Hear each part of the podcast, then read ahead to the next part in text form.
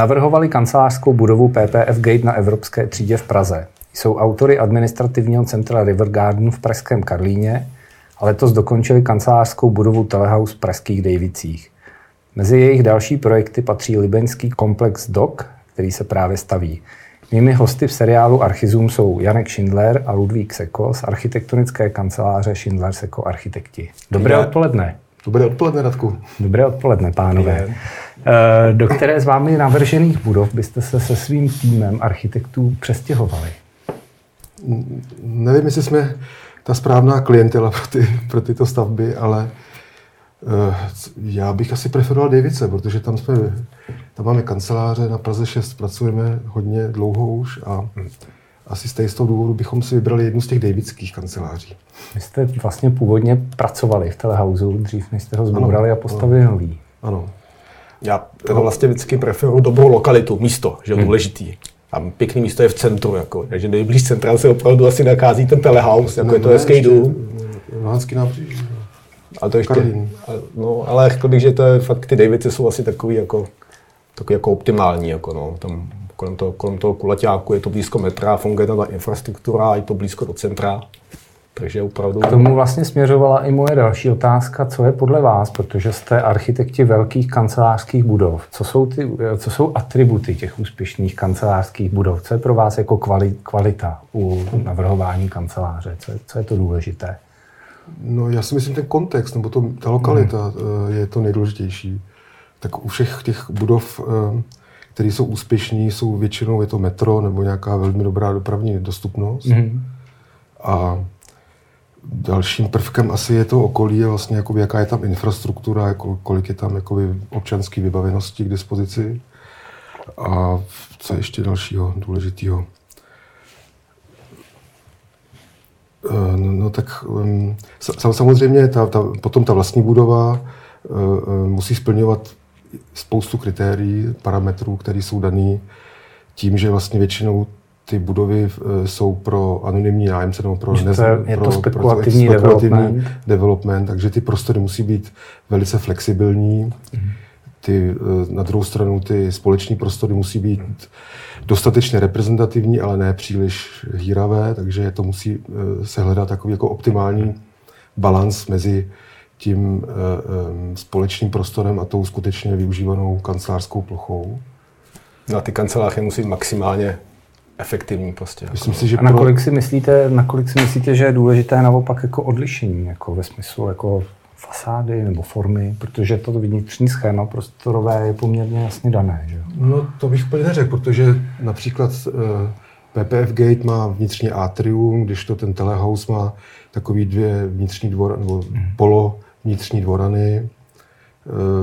Uh, takže každá ta budova má svoje specifické specifický layout a, a, a nějakou atmosféru. Takže, nebo například, jak jsme dělali Mayhouse, tak to je vlastně přímo u, u 5. května, takže je to velice rušná komunikace a ta fasáda vlastně zprostředkovává tím, s tou svou formou nějakou jakoby eh, akustickou vlastně absorpci nebo zlepšuje tu akustickou pohodu uvnitř.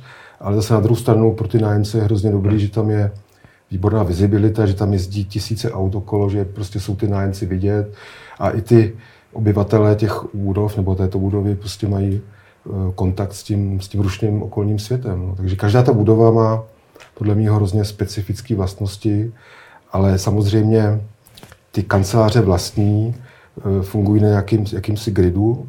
Dříve to byl třeba 1,50 m, 1,80 m, dneska se to trošku zoptimalizovalo na 1,35 m většinou. Takže jsou násobky tady toho modulu, kde nejmenší kancelář v tom případě je třeba 2,70 m a jedna buňka. A na tomto vlastně principu jsou ty prostory jakoby organizovány. Ale samozřejmě každá budova má jiný, ten, ty komunikační jádra, umístění, velikost, jsou schody, eh, používají nájemci schody jako by ten pěkný prostor, nebo je to jenom unikový prostor. Mm-hmm. Je tam spoustu aspektů, který eh, nelze, který nelze, nelze takhle jakoby říct, že se to dá eh, vlastně Ale pravda je ta, parametrickým jsou... programem jakoby mm. vymyslet. No. A pravda je ta, že to jsou všechno jako funkční a dispoziční jako věci, aby ten dům opravdu pěkně fungoval a bylo tam spousta mm. nájemců a pak je samozřejmě druhá věc ta šlupka, ta fasáda a, a s tím se dá samozřejmě nějakým způsobem pracovat. Jako. Mm-hmm. A tam je to, je to i ta hmota, si myslím, není to jenom fasáda. Ale tak každý ten prostor, který vytváříme jako ten kancelářský, má samozřejmě kontakt e, s okny nebo s vnějším světem pomocí fasády a, a zase na druhou stranu ta fasáda, ale z druhé strany funguje jakoby interiér toho veřejného prostoru, takže tam se stýkají takové dvě, dvě roviny, dvě roviny nebo v té mm-hmm. membráně se musí vlastně zohlednit tyhle ty dva faktory. No. Vy kanceláře navrhujete poměrně dlouho. Změnily se za ty roky, co se tomuhle typu navrhování věnujete, nějak požadavky těch vašich klientů? Všechny ty eh, metry čtvereční na osobu se zmenšilo a zmenšilo, zmenšilo. Jako před, já nevím, pěti roky to bylo 10 no. metrů, 12 metrů čtvereční a teďka je to 6 metrů čtverečních na osobu. Tak to myslím, že je jeden základní aspekt. Jako, no. To, to myslím, že je docela, no. docela důležitý. Vlastně. Tak samozřejmě to pak je v ruku ruce s tím jdou ty technologie všechny, aby ten, ty lidi, i když tam jich bude 6 metrů na jednoho člověka jenom, Myslíš tak je to poměrně hustý. Pracovní, pracovní to, plochy. To, ano, no, tak to vlastně znamená, že to prostředí musí být to připravený, že musí být dostatek čerstvého vzduchu, dostatek chlazení, aby se tam v létě prostě neuvařili. Dostatek a, parkovacích a míst. Dostatek parkovacích míst. Je to všechno spojené se vším. No. Já, e, e, já si myslím, že největší ten zlom jsme zaregistrovali té první krizi, když byla ta finanční krize 2008-2009, mhm. kdy vlastně spousta uh, lidí se snažilo, uh, když se teda stěhovali do nových prostor, tak se tam snažili najít nějaký optimálnější řešení, že měli menší potřebu metrů na ten svůj tým, než v té původní kancelářské budově. Mm.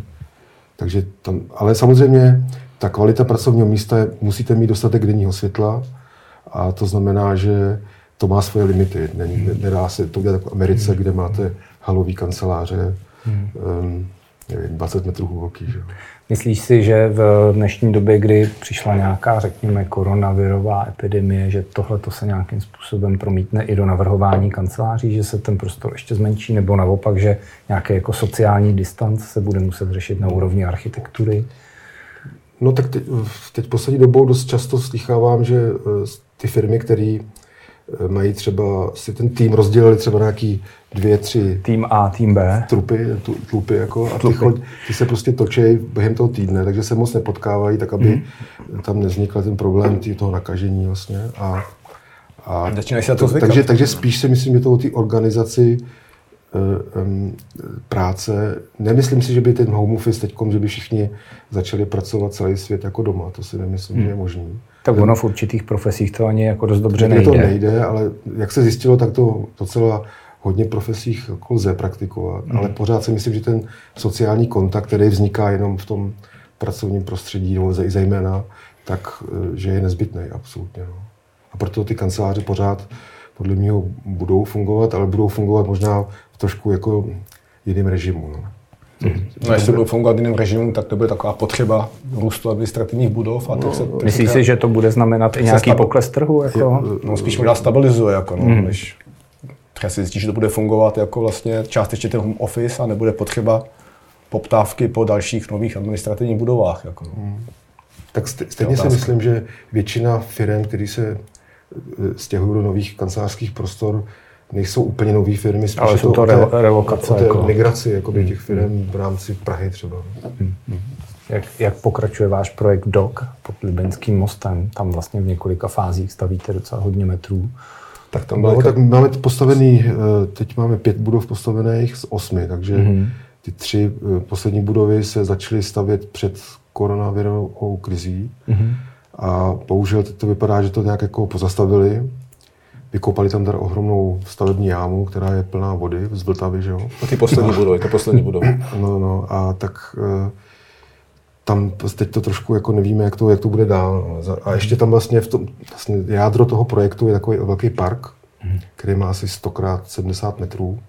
A ten vlastně spojuje ten jeden e, bazén toho doku, vodní prostě plochy, s, s mostem libeňským, takže tam je taková lávka, která tam vede a, a tento park měl vlastně být realizován také e, v podstatě těsně po, po tom dubnu, květnu a tam se to, se to zastavilo. No. Mm-hmm. Takže tam nevíme, jak, jak to bude pokračovat. Ta lávka funguje, dá se mm-hmm. po ní přejít a ten libeňský most, mm-hmm. nicméně je to tam, jako tam zaplacený jako, no. a je tam vlastně staveniště velký. Mm-hmm. Jako. Takže My jsme vlastně. naťukli i to téma, že se uh, firmy v rámci kanceláří budou jako relokovat, že se budou měnit ty konfigurace, firmy se budou stěhovat. Patří podle vás třeba kanceláře do historického centra města? No, uh, určitě, protože to vlastně ty kanceláře oživují to centrum. Ne, nemyslím si, že by tam měly být pouze a jenom kanceláře, hmm. ale když se zachová nějaký vhodný mix těch funkcí, jako bydlení, kultura, vzdělání a pracovní plochy, tak si myslím, že to je výborná věc v centru. A v Karlině to podle mě funguje. Jestli bereme mm, Karlín jako mm, centrum, mm, tak tam to funguje úplně výborně, podle mě. Karl, Karlín je vlastně taková jako um, rozvojová oblast města, která je dneska pomalu jako v učebnicích. Ano, je velice oblíbená, jako úspěšná, vlastně. je to krásný mm. prostředí i. Mm. Nevím, taková ta myšlenka, jak tady kdysi byla, že by se všichni úředníci přestěhovali za do někam do Letňan to mě trošku děsilo, protože hmm. to nevím, co by tam vlastně v tom městě potom bylo jako přes den. No. A i ty všechny ty uh, spojený provozy s tím, jako restaurace, kavárny, um, fitness centra, hmm. všechny tyhle ty věci vlastně žijou z těch lidí, hmm. co chodí do kanceláří. No. Na jakých projektech kancelářských teď pracujete, kromě doku, o kterém jsme říkali, že jako lehce stojí? Co chystáte? Eh, ještě na uh, Rohanském nábřeží chystáme dalších několik. Mm-hmm. To je vlastně projektů. zástavba toho nábřežního pásu. Ano, tam, kde jsme postavili tu River Gardens mm-hmm. 2 a 3 se to jmenuje, tak v návaznosti na to by měly pokračovat nějaké další administrativní mm-hmm. objekty. Nicméně v tuhle chvíli je asi předčasný jako predikovat, jakým způsobem se ten trh bude jako vyvíjet. Ne? Že asi hmm, ta zkušenost je příliš jako čerstvá.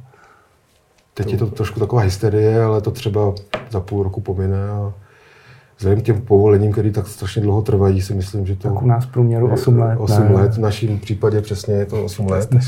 Máte tam, nějakou statistiku v ateliéru? No, tak zhruba nám to vychází 7-8 let. No. Ke Jsou to tedy věč, většinou docela velký projekty, takže s tím je možná spojená větší časová náročnost, ale i tak je to strašně dlouhá doba. No. Ale k stavení polní nebo realizace? Jako asi, ne, to je právě stavení polní. Stavení polní. Plus realizace. No. Tak já moc děkuji a sejdeme se tady za 8 let u dalšího stavebního povolení. Přesně tak. Díky. Tak děkujeme. Tak děkujeme.